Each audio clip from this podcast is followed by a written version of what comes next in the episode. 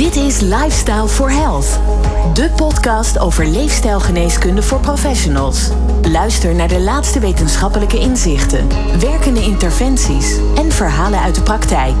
Met experts en vakgenoten gericht op gezondheid, gezondheidszorg en wetenschap. Ons lichaam is een complex systeem van processen, een systeem met veel veerkracht. Onze manier van leven kan die processen echter verstoren. En die verstoring kan ervoor zorgen dat we ziek worden. En door langdurige verstoringen kunnen chronische ziekten zoals diabetes ontstaan. In deze driedelige serie over metabole veerkracht hebben wij de vorige keer aandacht besteed aan insulineresistentie met hoogleraar Hanno Peil en onderzoeker Peter Vosholm. In deze tweede aflevering gaan we dieper in op inflammatie, laaggradige ontsteking in ons lichaam die we zelf nauwelijks doorhebben, maar die wel schade toebrengen. Hoe ontstaan deze ontstekingen en wat kunnen we er tegen doen? Ik ben Glenn van den Burg en ik heb twee experts voor mijn microfoon die alles weten over dit onderwerp. Lisbeth van Rossum is internist endocrinoloog en hoogleraar obesitas en stress aan de Erasmus MC. En Suzanne Woperijs is principal scientist bij TNO. Uh, Lisbeth en Suzanne, leuk om uh, met jullie hierover te praten. Um, ja, eerst maar eens even uh, over die laaggradige ontsteking, inflammatie. Suzanne, hoe ontstaat zoiets? Ja, misschien voordat we beginnen over hoe zoiets ontstaat, is het misschien goed om uit te leggen wat het eigenlijk is. Ja, wat is het? Ja, ja dus uh, inflammatie of ontsteking uh, is onderdeel van je immuunsysteem. Het immuunsysteem kan in principe in twee onderdelen worden uitgescheiden: het algemene immuunsysteem en het zogenaamde uh, specifieke immuunsysteem. Dus het algemene immuunsysteem, dat is eigenlijk het onderdeel wat reageert als er maar iets langskomt, hè, iets vreemds, een, een, een virus of een uh, bacterie of iets dergelijks. En het specifieke immuunsysteem, dat is eigenlijk zeg maar het geheugen. Hè. Dus een virus komt langs en uh, uh, dan herkent het systeem dat opnieuw. Ontsteking maakt uit van het algemene, algemene afweer. Ja, dat is een algemene reactie. Algemene Oftewel, reactie. ik weet niet precies wat er aan de hand is, maar het is niet goed. Ja. Dus ik kom in actie. Juist. En uh, die algemene uh, reactie die vindt dus plaats als er iets lichaamsvreemds langskomt. Of dat er, een, ja, het kan een uh, tox, toxine zijn, hè, dus een, een giftige stof of uh, een, een, bacterie, iets lichaamsvreemds. Ja. En het, systeem komt in actie. En dan, dat moet dan heel adequaat reageren. En um, daar zit een stukje pro-inflammatoire. Dus er, komt, hè, er is een prikkel, er komt iets langs en dan gaat het systeem actief reageren in de zin van dat er allerlei eiwitjes uit worden gescheiden die zeg maar uh, een soort van hè, de brandblussen komt, komt in actie. Mm -hmm. En als dat eenmaal adequaat is gebeurd, dan komt er een soort van tegenreactie, een anti-inflammatoire reactie. Er zijn ook weer eiwitten en ook een stukje lipides die dan eigenlijk de brand opgelost hebben en ervoor zorgen dat uh, hè, die, die, die uh, events die achter elkaar hebben plaatsgevonden weer opgelost zijn. En dan is het klaar, als het ware. Nou, als we het dan over chronische, laaggradige inflammatie hebben, dan um, is dat die hele event van gebeurtenissen, die, die klopt niet helemaal meer. Dus vaak is het dan zo dat er een sluimerende, pro-inflammatoire reactie aan de gang blijft, die dus niet meer opgelost oh, raakt. Oké, okay. dus die tweede, dat tweede gedeelte, dat, dat gebeurt eigenlijk niet meer. Dat gebeurt in principe niet meer. Aha. Nee, klopt. Er wordt niet meer opgeruimd. Het wordt niet meer, nee, het wordt niet meer opgeruimd. En het is ook anders. Hè? Dus als je een gezond immuunsysteem hebt, dan komt er dus iets lichaamsvreemds langs. En dan uh, hè, gaat het hele systeem gaat in actie. En er wordt echt flink water opgeblust. Uh, water opgezet. En dan raakt het weer mooi opgeruimd. Maar als het laaggradig is, dan blijft het dus. Dan is het ook niet zo'n harde straal, zeg maar. Maar is het veel meer sluimerend uh, en langdurig. Ja, en het betekent dat je immuunsysteem de hele tijd actief is eigenlijk. Ja, maar niet Tenminste adequaat. actief in de zin van uh, in actie. Ja, maar het is dus wel continu actief, maar niet adequaat actief. Hè? Dus stel, je hebt laaggradige inflammatie, ontsteking en er komt op dat moment toch weer een virus voorbij, mm-hmm. dan ja, er zijn de brandblussers, die zijn overal in het lichaam bezig, maar kunnen dus niet meer op tijd, zeg maar, bij dat echte event, wat je dan op dat moment moet bestrijden, komen. En dus, uh, nou ja, als je dus uh, een infectie hebt, zoals COVID, hè, wat recent uh, voorbij is gekomen, ja, dan hebben mensen met laaggradige ontsteking meer moeite om, om, om dat virus, uh, zeg maar, adequaat ja, ja. uit het lichaam Want de brandweer is al uitgerukt voor een gedeelte. Ja, is ja. elders bezig. Ja. Klopt. Lisbeth, waar kan je dat allemaal hebben dan? zo'n laaggradig. Hè? Want uh, ik als leek denk dan ja, ontsteking is als ik een wondje heb en ik zorg er niet goed voor en er komt rommel in. Dan, dan, dan snap ik wat het is. Maar waar zit dit dan ergens in het lijf? Nou, hele goede vraag. Want eigenlijk kan het in wezen in alle weefsels zeg maar zitten.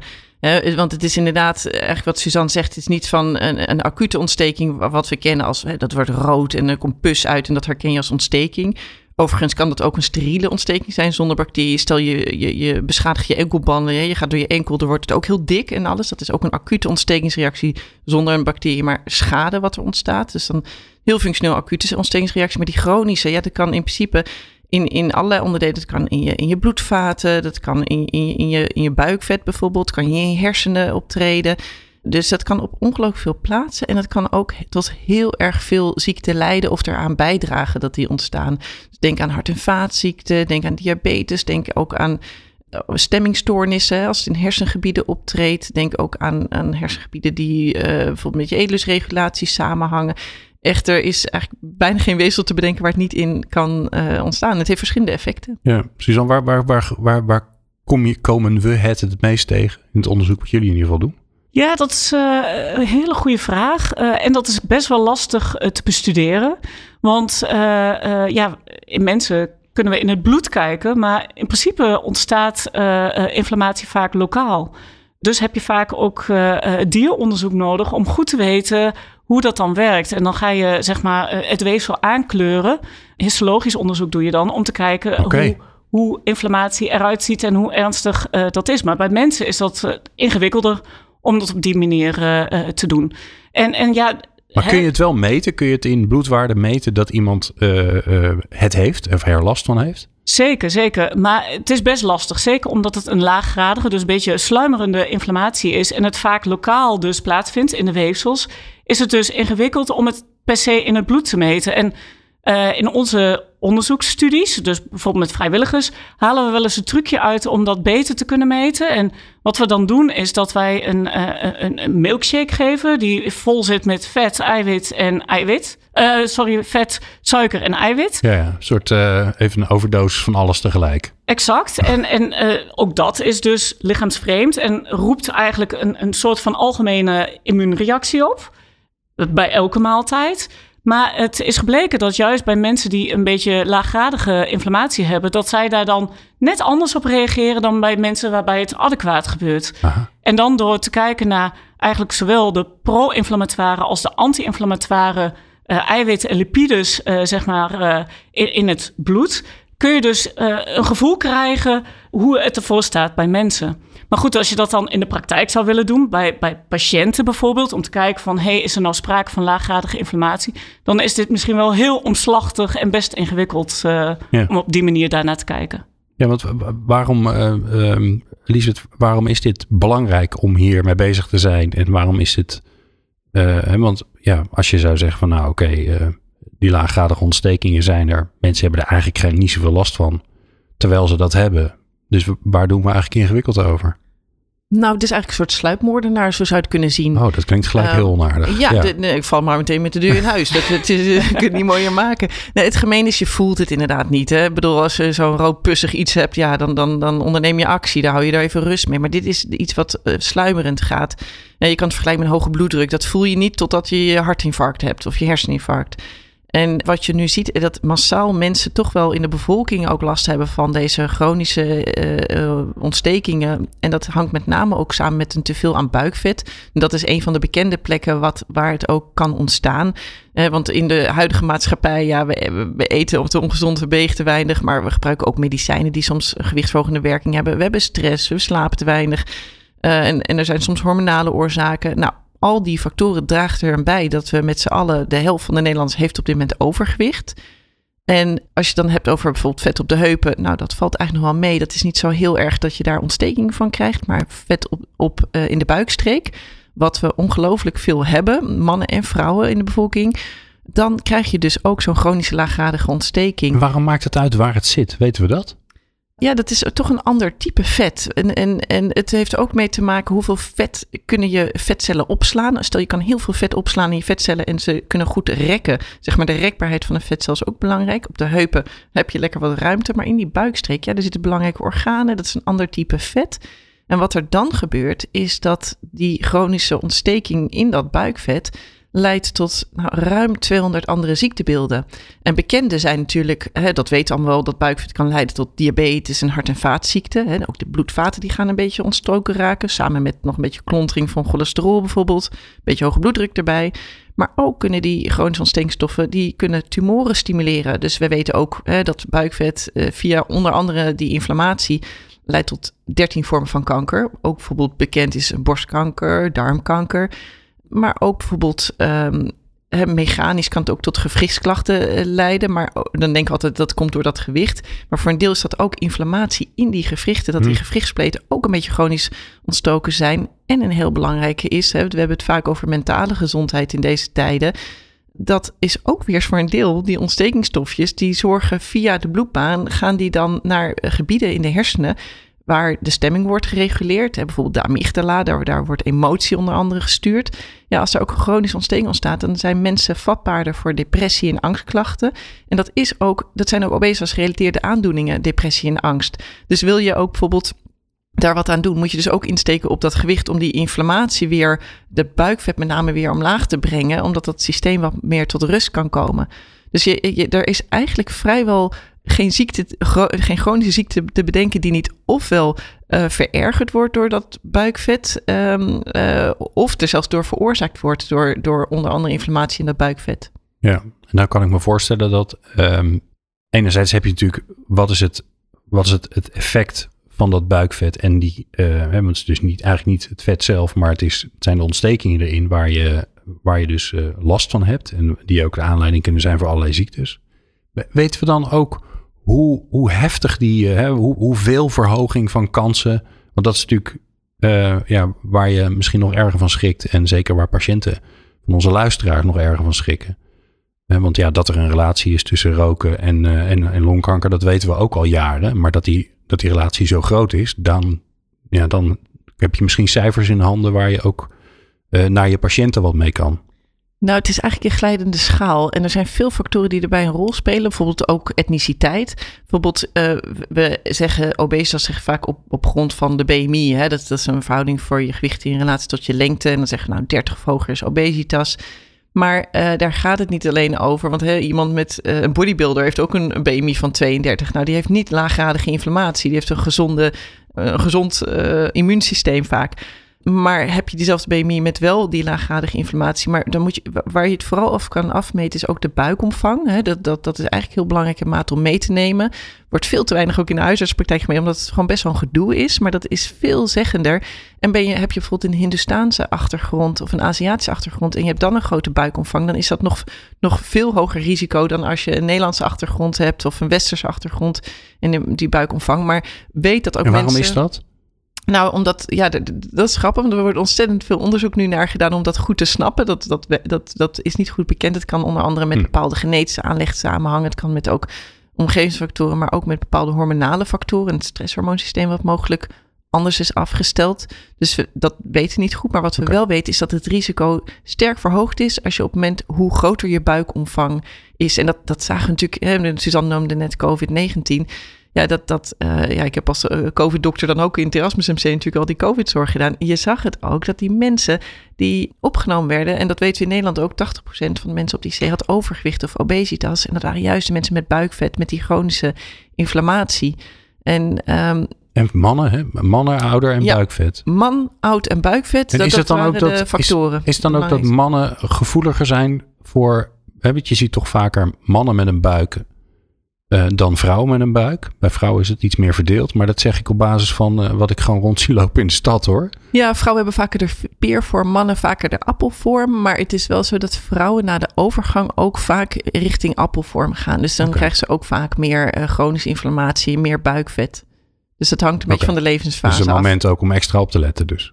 Ja, zeker. Ja. ja, het is een van de fases waar mensen ook gevoeliger zijn om extra overgewicht te ontwikkelen. Ja. Suzanne, want we gaan zo zeker verder over, want ja, uh, uh, dat, dat buikvet, overgewicht, obesitas, daar ligt dus een heel duidelijke relatie.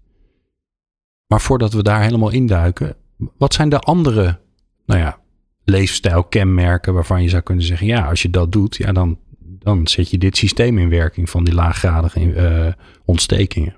Ja, dus er zijn verschillende factoren die invloed kunnen hebben op die laaggradige inflammatie. Dus uh, bijvoorbeeld je eetpatroon.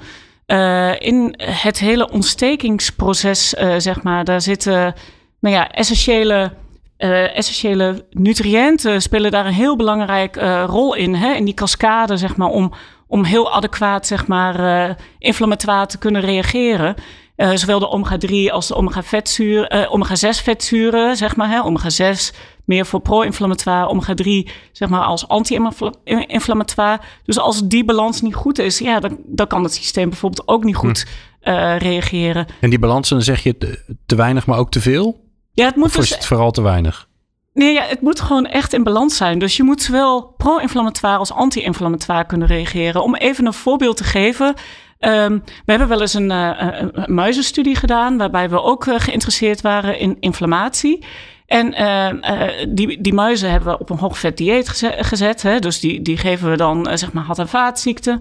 En die gaven we dan ook op een gegeven moment verschillende doses van omega-3 vetzuren. Hè? De gezonde vetzuren. Ja, wat ook weer vet is. Ja. Anti-inflammatoire vet, maar wel de goede vetzuren. Ja.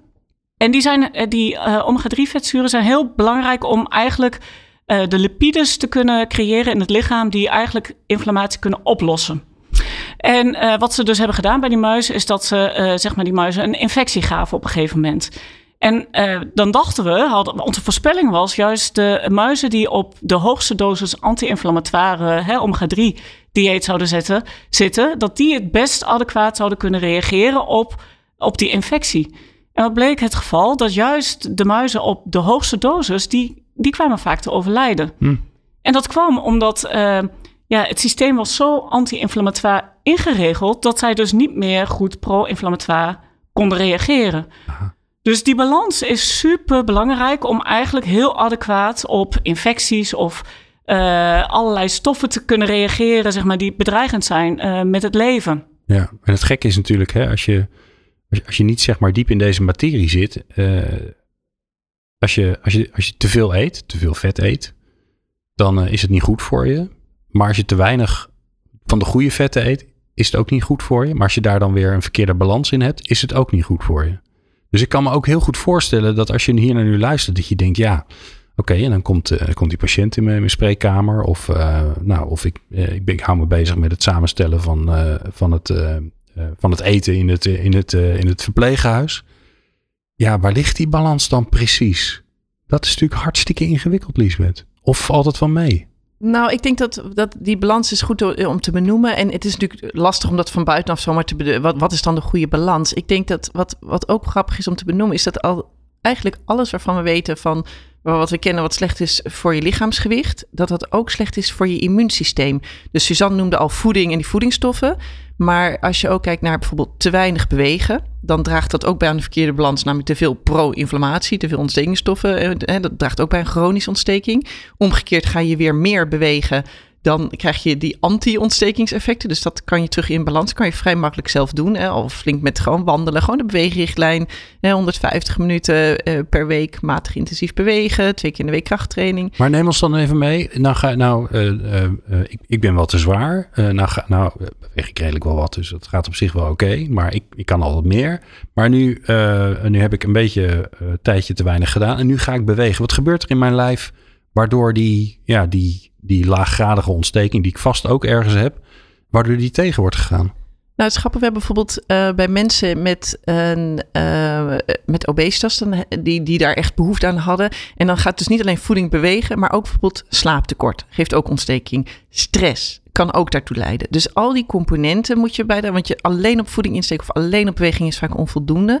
Dus wat, hoe behandelen we deze mensen met een chronische inflammatie bij, uh, door obesitas? Dat, dat noemen we een gecombineerde leefstijlinterventie. Dan kregen ze een heel programma met een fysiotherapeut, een diëtist en een psycholoog, waarbij ze echt gedrag chronisch gingen aanpassen. Nou, wat we vooraf zagen bij deze mensen is wat we eigenlijk al hadden verwacht. Je zag een hyperactivatie van hun immuunsysteem. Niet zo gek, want ze hebben continu ontsteking, dus ze zijn gehyperactiveerd. Hè. Dat algemene immuunsysteem was hyperactief, maar ook dat, dat meer specifiekere. Nou, dan gingen we ze behandelen, de eerste tien sessies. En eigenlijk al na tien weken, dan zag je dat er een verbetering was van die, het regulatiesysteem van dat, die hele immuuncellen. Dat werd beter aangestuurd. En hoe weet je dat dan? Want dan vind ik, ja, doe je dan bloedonderzoek? Dan, ja, we hebben buisjes bloed extra afgenomen. En hebben een hele batterij uh, inflammatieparameters hebben we afgenomen. Maar ook bijvoorbeeld T-cellen. Dat zijn dus een bepaald witte bloedcel. Waarbij je dan kan kijken hoe is, is de toestand van, van, van die T-cellen. En hoe is de regulatie Zijn ze hyperactief of niet? Nou, en die zag je dat het systeem wat verder tot rust kwam na, al na tien weken. En dan aan het einde van het programma dan heb je een soort onderhoudsfase. Hè, want het is gedragsverandering, duurt lang. Hè, moeten meer gaan slapen. En je moet implementeren in je leven om gezonder te eten. Dat was overigens gewoon de schijf van vijf eten. Dus niet heel ingewikkeld. Hoewel schijf van vijf eten nog best ingewikkeld is. Als uh, wetende dat 80% van de supermarkt buiten de schijf van vijf valt. Maar goed, uh, gewoon het gezonde eten. En dan zag je na anderhalf jaar nog verdere verbetering van het immuunsysteem. En ook die pro-inflammatoire uh, factoren die kwamen tot rust. Maar na tien weken zag je al een soort heftige reset. Ja, en dat vonden we ook heel belangrijke informatie. Want die mensen waren nog niet extreem afgevallen. Die zaten zo rondom de 5% eh, afvallen. Maar wel, we maakten ook DEXA-scans en dan zagen we dat het vetpercentage, de vetmassa met 10% was afgenomen met behoud van spiermassa. Want je wil helemaal niet afvallen, je wil niet gewicht afvallen, je wil vetmassa afvallen. Nou, je zag precies dat deze mensen in vetmassa afvielen. Dus die mensen hadden nog steeds wel obesitas. Maar met zo'n heel realistisch haalbaar doel van 5%, dan zag je al dat het immuunsysteem het beter deed. En in COVID-periodes is dat hele belangrijke informatie. Want je ziet het, we gingen met z'n allen eh, een lockdown, mensen gingen met name mensen met obesitas zagen we dat die minder gingen bewegen en ongezonder eten. En ze hadden ook nog een keer stress over banen of uh, met, met kinderen met thuiswerken zitten. En nou, best wel factoren die allemaal bijdragen tot een slechter immuunsysteem en meer ontsteking. Maar de boodschap voor de bevolking dat je hey, met deze factoren zelf al wat kan doen. Want natuurlijk moet je handen wassen, assend houden, vaccinaties. En dat geldt ook weer voor toekomstige pandemieën. Zullen dat ook weer moeten doen. Maar wat kan je zelf doen? Is goed voor je immuunsysteem en voor je gewicht zorgen. Dat gaat hand in hand en daar kan je dus zelf ook een hele hoop aan doen. Natuurlijk moet de omgeving ook en de politiek en bedrijfsleven heeft daar ook een grote rol in dat we dat makkelijker kunnen doen. Maar zelf heb je ook een stukje daarin wat, je, wat je kan doen, hoe moeilijk het ook is. Nou ja, en wat ik wel mooi vind, wat je zegt, uh, is um, gewicht is één, maar dat zegt niet al te veel. Als je, nou ja, als je bijvoorbeeld heel veel spieren hebt, ja, dat, dat, dat, dat weegt nogal wat. En zware potten natuurlijk, maar dat is wat een beetje Um, en, uh, maar die buikomvang, die kan je natuurlijk heel makkelijk meten. Ik bedoel, dan heb je gewoon een, uh, ja, een uh, meetlintje, een meetlintje ja. nodig uit de naai, ja. naaidoos van, van papa. En dan, en dan, kan, je het, dan ja. kan je het al meten. Nou, je ziet ook dat vaak dat, dat overgewicht en de buikspier wordt vaak niet zo herkend. Of een paar pondjes te veel. Je ziet dat vaak niet. En dat soms zie je het zelfs helemaal, dan zie je het echt over het hoofd. Dat noemen we ook wel tofi. Dat is thin outside, maar fat, thin outside en, en um, fat inside ja, dan heb je, kan je wel degelijk toch te veel van het nare buikvet hebben, wat die chronische ontstekingen geeft. En dat kan nog steeds gevolgen hebben voor dan, lichaam en geest. Maar dan kan je dus ook niet meer, niet meer met je buikomvang meten. Want nou, het, ja. Nou, buikomvang blijft nog steeds wel echt een hele goede ja. parameter. Dus als je merkt dat je broekriem steeds strakker gaat zitten, dan is dat toch echt wel een alarmsymptoom. Ondanks dat je nog denkt van nou, ik heb echt geen obesitas. Dan ja. is dat toch echt iets om op scherp uh, op te letten. Ja. Suzanne, nou kan ik me heel goed voorstellen dat uh, uh, onze luisteraars die zich professioneel met gezondheid bezighouden, dat die denken, ja, hoe kom ik er dan achter? Hoe, hoe meet je, stel je vast dat iemand die laaggradige ontstekingen heeft? Ja, dat is op dit moment best wel ingewikkeld, dus om dat heel simpel vast ja, te stellen. Er is niet, hè, want bij bloeddruk, hè, dat is eigenlijk ook een voorspeller van, nou, je moet aan een bak. Ja, dat kunnen we ondertussen redelijk makkelijk meten. Maar dat is er dus nog niet. Nee, zoiets is, is er niet uh, op dit moment. Hè. Dus uh, zoals ik al zei, uh, in, in veel van de studies die wij doen hè, naar chronische inflammatie en ook hoe leefstijl daar effecten op kan hebben, ja, dat doen we met trucjes en complexe metingen. Tegelijkertijd zijn wij in die studies wel bezig om te kijken van ook, hè, om dat te koppelen bijvoorbeeld aan technologie waarmee je niet invasief zeg maar meer naar zo'n ontstekingsproces kunt gaan kijken. Maar goed, dat is echt op de lange termijn. In de tussentijd... Maar dan zeg ik even als leek. Als dit zo'n belangrijke graadmeter is van wat je... Nou ja, je zei het al, uh, enorm veel ziektes die daarmee gerelateerd zijn. Waarom hebben we dan nog niet een, een vingerprik testje dat je zegt, net zoals dat je, nou ja, je, je, je, je glucoseniveau meet, Dat die zegt van nou, je hebt toch echt een probleem, vriend. Uh, nou ja, goed, ze zijn er wel, maar ze zijn niet zo toegankelijk. Dus wel voor onderzoek nemen we zo'n heel profiel af met wel 50 van dat soort parameters. Ja. ja, dat is natuurlijk niet qua kosten te verantwoorden als je dat in de maatschappij doet. En je hebt wel wat simpele parameters. Als je zegt, nou, we nemen een CRP, het C-reactive protein. Dat is een heel veel gebruikt uh, eiwitje in de gezondheidszorg. Want als je een acute ontsteking hebt en daverend ziek bent, dan kan gaat het heel snel omhoog. Dat, ook voor een stevige griep, bam, ziet omhoog. En of een acute ontsteking. Dus dat wordt in de kliniek ook best heel veel gebruikt als maat van hoe ernstig ziek is iemand. Je ziet dat ook wel een beetje mee reageren. Je hebt je gevoelige variant van die je met obesitas bijvoorbeeld, of chronische ontsteking wel mee ziet reageren. En hetzelfde geldt voor een bezinking. Hè. Dat is ook een bepaalde bloedwaarde die veel ook in huisartspraktijken wordt gebruikt. Hè, om te kijken hoe, hoeveel ontsteking heeft iemand. Maar dat wordt vaak meer voor ziekte en ontsteking op die manier gebruikt. En niet echt voor deze laaggradige eh, ontsteking. Omdat dit inderdaad, wat Suzanne ook zegt, veel meer op weefselniveau zich bevindt. En je kan je afvragen hoe representatief is het. Tegelijkertijd is zo'n simpele maat als een buikomvang al best al heel representatief. Dus je kan ingewikkelde bloedtesten doen.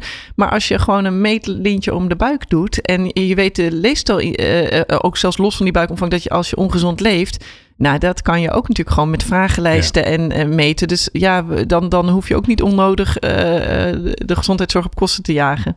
Ja, goed punt. Ja, ik denk dan wel, ja, als patiënt zou ik toch eerder iets van mijn dokter aannemen als er een of ander iets, een fysiek testje is gedaan, dat er in mijn bloed is gekeken of zo. Dan zou ik toch, ik zou dan toch, nou ja, maar dat is meer vanuit het gedrag gedacht misschien dat je denkt, ja, maar goed, eh, zoals Lisbeth ook al aangaf, hè, dus die dingen die gezond zijn, eigenlijk eh, als je metabol wat minder uh, gezond bent, uh, hè, dus beter slapen, goede voeding, meer bewegen, ontspanning, minder stress, noem maar op.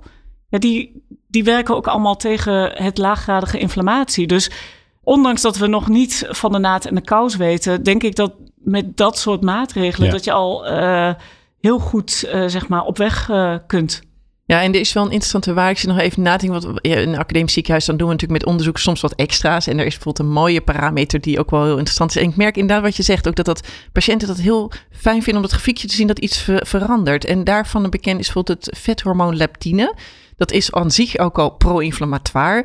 Uh, moet ik even toelichten, want vet, we denken vaak nou een hoopje blubber en het is leuk voor isolatie tegen de kou. Maar vet heeft ook echt een functie. Er worden wel honderden hormonen ingemaakt. Het is echt een orgaan. En dus het, is, het maakt immuunstoffen belangrijk voor het immuunsysteem, maar ook hormonen. Het is echt een uh, goed orgaan. En, nou, heb je te veel, raakt het dus ontstoken en dan gaat het dysfunctioneren. En dat kan je onder andere afmeten aan bijvoorbeeld het leptine. Dat is een van de belangrijkste vethormonen. Dat heeft ook een hele duidelijke functie in ons lichaam. Uh, want wat doet leptine? Dat communiceert eigenlijk aan je hersenen. Dan heb je een hersengebiedje wat het ontvangt. En dan communiceert het aan van hoeveel vet heb ik eigenlijk. Dus hoe meer vet, hoe hoger dat leptine. En uh, dat heeft ook een functie, namelijk als je heel veel leptine hebt, dus veel vet, dan ga, uh, zegt het tegen de hersenen, ga je je eetlust omlaag zetten, rem je eetlust en stimuleer de verbranding. Dus dat is een heel mooi beschermingsmechanisme. Dus als we nu, hè, we hebben oud en nieuw en kerst en dan eten mensen heel veel. Waarom kom je dan niet meteen 30 kilo aan? Nou, je hebt een beschermingsmechanisme. Als je meer vet gaat maken, meer leptine, dan wordt dat, heb je een bescherming. Maar mensen die heel veel buikvet hebben en zo'n chronische ontsteking hebben, dan zie je er vaak dat die chronische ontsteking, die bereikt ook dat hersengebiedje waar dat leptine ontvangen wordt. Daar heb je ah. leptine-receptoren, gewoon ontvangertjes die dat ontvangen. Maar als je daar dat gebiedje chronisch ontstoken is, dan doen die, eh, die receptoren het niet meer goed. Dus dat prachtige signaal wat ons lichaam in evenwicht houdt, dat raakt als het raakt eigenlijk murf. Dat, raakt, dat wordt niet meer ontvangen, raakt kapot. Nou, wat is het gevolg? Dan heb je veel vet. Dat signaal gaat naar de hersenen en die snappen het niet. Dus dat, die eetlusremming treedt niet op. Dus die eetlust gaat door. En die verbranding wordt ook niet gecompenseerd. Dus, en dat ontstaat als je eenmaal obesitas hebt en heel ongezond leeft. Het gevolg is dat je in een soort visueuze cirkel kan raken. Want dan heb je eenmaal te veel buikvet. Je hebt je beschermingsmechanisme niet meer en dat gaat dan maar door. Dus dan krijg je makkelijker nog meer over eten. Dat, dit mechanisme kan ook makkelijk gebeuren als je bijvoorbeeld uh, heel veel bewerkte voedingsproducten uit de supermarkt eet. En bewerkt bedoel ik mee van etiketten met lange lijsten van ingrediënten. En hè, een bloemkool die je herkent als een product als bloemkool, dat is dan onbewerkt. Nou, als je veel bewerkte producten uh, eet, dan kan dat, dat soort mechanismen kunnen ook ontstaan dat er verstoring is van die communicatie tussen dat soort hormonen en het brein. Nou ja, het gevolg is dat je steeds verder um, in, in die obesitas en dus in die ontstekingen komt. Ehm, en dat is wel goed om te weten, want we En eigenlijk is dat een, soort zich, een, een zichzelf versterkend geheel. Precies hè? Want je bent, dat, ja. Je bent te zwaar en, Ja. en eigenlijk zorgt het ervoor dat je dat die rem die er zit op eh, ja, trek hebben, om, om zin hebben om te eten, die, Ja. ja. die rem is weg. Dan snap je ook makkelijker misschien waarom bijvoorbeeld de WHO en de Gezondheidsraad obesitas als chronische ziekte hebben bestempeld. Want je hebt een chronische ontsteking daar. daar hè, dat vet is ziek. Net zo goed als een lever een hart ziek kunnen worden. En dan heb je gewoon een ziek orgaan wat chronisch ontstoken is. En dat gaat dan steeds maar verder. En het lichaam, heb je eenmaal obesitas, dan, dan raakt het lichaam als het ware geherprogrammeerd. Die hersenen onthouden dat. Dus je kan wel gaan afvallen, wat, wat nog steeds echt aan te raden is. Maar het is niet makkelijk. Het lichaam weet van, en dat als je in gewicht omlaag gaat, wil het lichaam steeds eigenlijk terug naar dat oude hoge gewicht. Betekent dat iemand heel veel moeite moet doen om, om als je eenmaal bent afgevallen, het eraf te houden. Kijk, afvallen zelf is vaak niet de kunst, maar wel het gewicht er chronisch afhouden, omdat je lichaam dat tegenwerkt. En dat is wel iets goed om te beseffen waarom het een chronische ziekte is en dat dat vet gewoon chronisch ontstoken is. Want eh, wordt eh, die balans weer hersteld uiteindelijk? Hè? Ga- gaat dat deel van je hersenen uiteindelijk weer functioneren op het moment dat die inflammatie verdwenen is of minder is geworden? Je ziet wel, en dat komt terug op dat leptinehormoon, dan kan je dus in bloed meten. Dan zie je dat mooi dalen. En dat is niet omdat er dan altijd, dat is een, ja, met minder vet, meer, minder leptine, maar het gaat ook beter functioneren. Dus je ziet inderdaad wel dat het voor een deel kan herstellen. Herstelt het volledig? Nou, dat is de vraag. Dat weten we niet. Want we weten wel dat met name, en dat hangt een beetje vanaf hoe erg overgewicht je hebt gehad. Als je echt extreem obesitas hebt gehad, ja, dan zal je, eh, je lichaam steeds meer moeite doen om terug omhoog te gaan. Dus st- stel je twee mensen van 80 kilo, waarvan er eentje ooit 130 woont, wo- wo- woog. Dan moet diegene van 80 kilo, die ex-130er, die moet veel meer moeite doen om op die 80 te blijven. Dan diegene die altijd 80 bleef. En die zal die andere veroordelen. Die denkt, ja, hoe, hoeveel zakken chips ben jij dit niet de hele dag aan het eten? Want jij komt tijd weer aan. Het is toch helemaal niet zo moeilijk om op gewicht te blijven? Nee, daarom is preventie zo belangrijk. Voorkomen dat je überhaupt op dat hogere gewicht komt omdat het best wel lastig. Het kan wel, dus, maar je moet er heel intensief op, enorm op leefstijl op inzetten. En als leefstijl onvoldoende werkt, dan zijn er op dit moment ook nog aanvullende therapieën. Als, als iemand niet voldoende afvalt met leefstijl en je blijft maar hangen in ernstige obesitas. Ja, dan moet je niet wachten tot dat hartinfarct of de kanker gaat ontstaan door al die ontstekingen. Maar dan hebben we tegenwoordig ook anti-obesitas medicijnen, waarvan we allemaal denken, nou ja, dat remt de eetlust. Maar er zijn steeds meer aanwijzingen dat die ook anti-ontstekingseffecten, sommige daarvan hebben. En dat is wel heel interessant, dat die ook op andere mechanismen aangrijpen. Dat zien we ook. Ook mensen die soms best al heel gezond leven. En je denkt, nou, eetlustremming heeft helemaal geen zin om te geven. Maar via andere mechanismen die we nog niet allemaal kennen, kunnen mensen dan toch nog verder in gewicht afvallen. Dus dat zijn interessante onderzoeksgebieden in hoeverre die anti-ontstekingscomponent daar een rol in speelt. Ja. Dat was precies mijn volgende vraag aan jou, Suzanne. Eh, want er is al een paar keer langsgekomen, eh, vind ik altijd wel mooi. Van ja, dat weten we eigenlijk nog niet precies. Ehm, als jij nou een ehm, oneindige hoeveelheid eh, geld en middelen zou hebben en mensen en, en, en slimme onderzoekers, wat, wat zouden de drie onderzoeken zijn die je gaat doen? Poeh, nou, je vraagt wel even... een- je, je gooit hem er lekker voor in. het blok. Ja, nou ja, goed, weet je, daar, daar, waar ik mijn geld op in zou zetten, want we weten gewoon, hè, eh, in, het hele lifestyle for health eh, gebeuren, zeg maar, hè, leefstijl is super belangrijk om, zeg maar, leefstijlgerelateerde ziektes, waar, waar we het over hebben gehad, om die om te keren. En tegelijkertijd weten we ook, hè, dat is super moeilijk. Hoe kunnen we nou op een gezonde manier eh, dit soort mensen eigenlijk helpen om, zeg maar, die leefstijlgerelateerde ziektes op een goede manier zeg maar, om te keren. Daar zou ik echt mijn geld en middelen op inzetten. Hè? En vooral Ja. om... Maar maak het eens specifiek, hè? want we hebben al langs horen komen. Nou, dit, dit laatste wat- Liesbeth zei is natuurlijk ook interessant. Hè? Er zijn medicijnen die, eh, eh, die de eetlust eh, afremmen, maar eigenlijk blijken ze ook nog andere dingen te doen. Er is eigenlijk niet een, een, een simpele test om nou vast te stellen, ja, hoe, hoe- hoeveel laaggradige inflammatie heb je nou eigenlijk en hè, waar zit je ergens op de schaal? Eh, nou, zo zijn er nog wel een aantal te noemen. Welke, welke zou je zeggen van, nou, dat zouden we eigenlijk, als we dat zouden weten, zouden we echt een stap verder zijn. Nou ja, vooral hoe je gedragsverandering kunt volhouden. En dan ook die balans weer. Hè? Dus die vind ik toch wel belangrijk om te noemen. Hè, ook in het eh, hele gebied van eh, laaggradige inflammatie. Er zijn ook hele grote studies gedaan. Eh, zeg maar, hè, eh, bijvoorbeeld de Kantels-studie is zo'n studie. Daar hebben ze ook gekeken van in eh, 10.000 mensen die eh, iets met hart- en vaatziekten hadden, hebben ze behandeld met een medicatie tegen inflammatie. Dus dat was een uh, IL-1-beta uh, monoclonaal. En wat ze zagen was heel interessant, want het voorkomen van infarcten, hartinfarcten en ook uh, nou ja, complicaties die te maken hebben dat mensen doodgingen aan een hartaanval en dergelijke. Dat was allemaal heel mooi afgenomen. Ook zeg maar het ontstaan van bepaalde specifieke vormen van kanker. Allemaal heel veelbelovend zou je zeggen. Maar tegelijkertijd wat verbazingwekkend was in die studie was dat uiteindelijk zeg maar de mate waarbij uh, mensen doodgingen, hè, dus all-cause mortality, zoals ze dat dan noemen in de literatuur, dat was niet afgenomen. Terwijl je zou verwachten dat het wel zo was. En het interessante was, waar gingen die mensen nou meer aan dood, zeg maar, in die studie? Dat was omdat ze meer infecties kregen. Hè, dus die ja, mensen uiteindelijk werden onderdruk je gewoon het immuunsysteem. Exact. Ja. Dus zij konden minder adequaat reageren, zeg maar, tegen, tegen een infectie. Zo is er ook nog een andere studie gedaan. En daar hebben ze, zeg maar, dat was de, de zogenaamde EPIC-studie. Daar hebben ze veel meer gekeken naar dezelfde events, maar dan hebben ze meer een, nou ja, een dieet die wat, uh, nou ja, qua compositie dusdanig in elkaar zat dat het meer uh, uh, gezond was, ook qua anti-inflammatie, om het zo maar te zeggen. En daarbij bleek dat uh, zowel de oorzaken zeg maar, hè, van uh, infarcten en, en dergelijke, dat was allemaal omlaag gegaan. Net zoals de incidentie van type van kanker uh, gerelateerd aan zeg maar, inflammatie en dysmetabolisme. Maar daar zagen ze wel dat ook die all-cause mortality omlaag was gegaan. Ja, mensen werden gewoon ouder.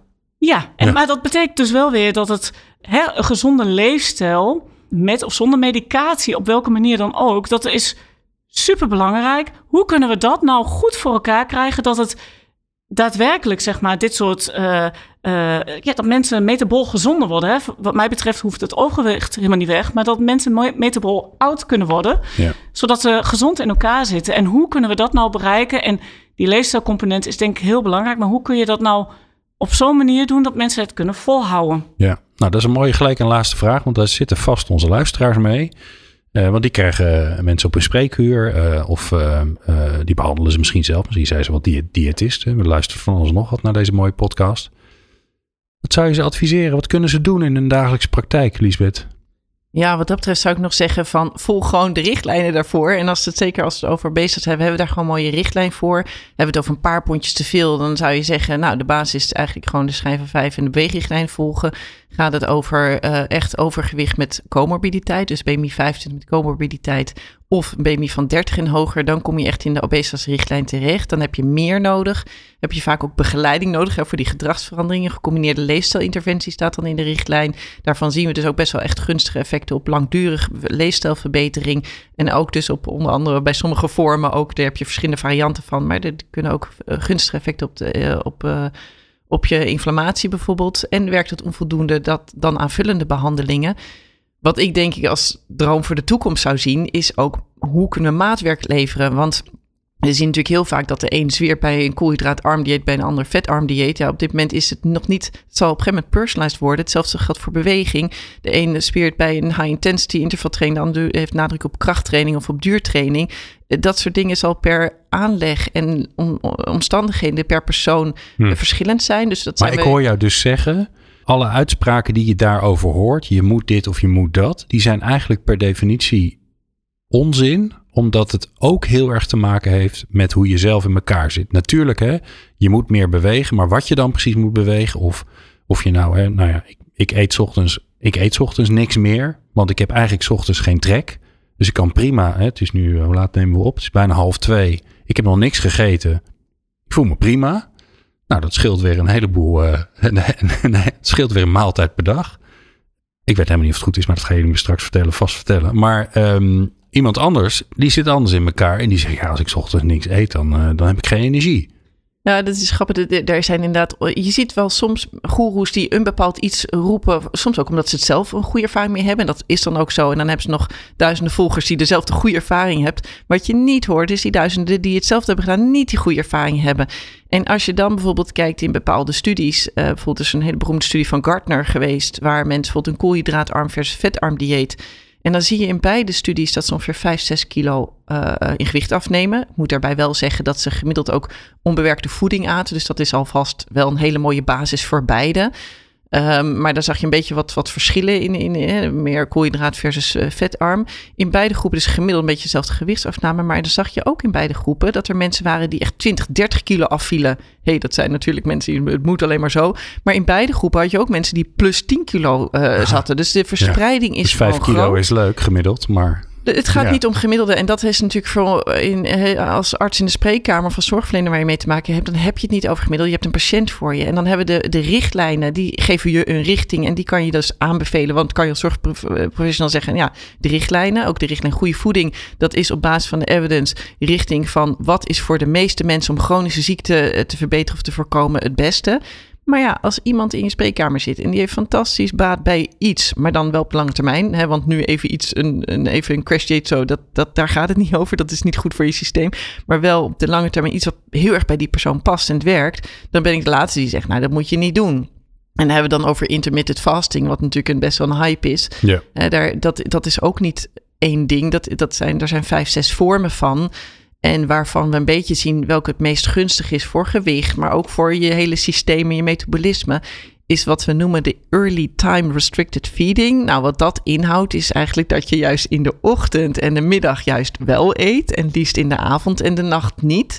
Dus dat je bijvoorbeeld, er zijn studies, zijn studies gedaan dat mensen precies hetzelfde aten, maar tussen over de hele dag tot en met de avond, zoals de meeste mensen doen. Die gaan juist na het eten zit vaak nog avond en uh, daarna zit dat een zwaartepunt, vaak ook met snacks ook nog wat er zit. Nou, dat is juist eigenlijk ongunstig. Als je dat eet, dan zou je dat dezelfde hoeveelheid, zoveel mogelijk in, overdag in kortere tijd. Dat is via je biologische klok en allemaal uh, afstelling van je metabolisme. Is dat eigenlijk gunstiger om het in kortere tijd te doen en dan een stukje te vasten. Dus als je dat wil doen, daar is de meeste evidence voor. Ik moet daarbij ook wel zeggen, het zijn, we hebben niet Ehm, bij de mens hebben we nog niet echt hele lange termijn studies. Dus het blijft een experiment met jezelf. Dat, dat, het staat ook niet nu nog in richtlijnen, omdat het gewoon experimenteel nog is. Maar dat, er zijn wel aanwijzingen dat het gunstig zou kunnen zijn. Ja. Wat ik jou ook hoor zeggen, en dat ik weet dat Hanno Pijlt in de vorige podcast ook vertelde, die zei als ik één advies mag geven, geen onbewerkt, geen bewerkt voedsel. Dus niet eh, zo min mogelijk door de industrie vervaardigd voedsel. Helemaal mee eens. Vers uh, bereid het zelf. Ja, en wat een praktische tip daar ook misschien is, en wat dat kan je ook aan je patiënten zeggen, of als je zelf iemand bent met overgewicht en je wil opletten op goede producten, dan is er een heel handig appje van het voedingscentrum, een gratis appje, dat heet Kies ik gezond. Dan kan je producten scannen en dan zie je meteen, staat het in een schijf van vijf of niet? En ah. zo niet, dan krijg je een alternatief product. En dan Stel iemand heeft uh, standaard als ontbijt uh, krusli met vruchtenyoghurt. Dan denk je, nou toch iets met yoghurt en iets met, nou het is dus toch best wel gezond. lijkt hartstikke gezond. Ja, en dan scan je dat en je zal verrast zijn. Goh, die krusli zit aan elkaar geplakt van suikers. En dan heb je ook nog die vruchtenyoghurt ook nog een keer vol. En als je dat standaard elke dag doet, ja, dan is je basis al niet goed. Terwijl je denkt dat je best wel iets gezond... Nou, dan neem je bijvoorbeeld een ander product, die volkoren muesli, die wel heel goed is. En een ander soort yoghurt waar veel minder of geen suiker in zit. En dan heb je meteen een veel betere, stabiele basis met hm. langwerkende koolhydraten dat is een manier. Dus het is een hele praktische tip. Uh, en ja, het beste is natuurlijk onbewerkt, maar het is nog best wel moeilijk herkenbaar. Maar ja, let in ieder geval op die etiketten die niet eindeloos van lijsten zijn. Dat, dan is het in ieder geval bewerkt, de pakjes en de zakjes. Hartstikke goed. Suzanne, mag jij afsluiten? Wat raad je de praktijk aan? De mensen die contact hebben met, uh, nou ja, met die 50% mensen die overgewicht hebben. Ja, um, eet gezond.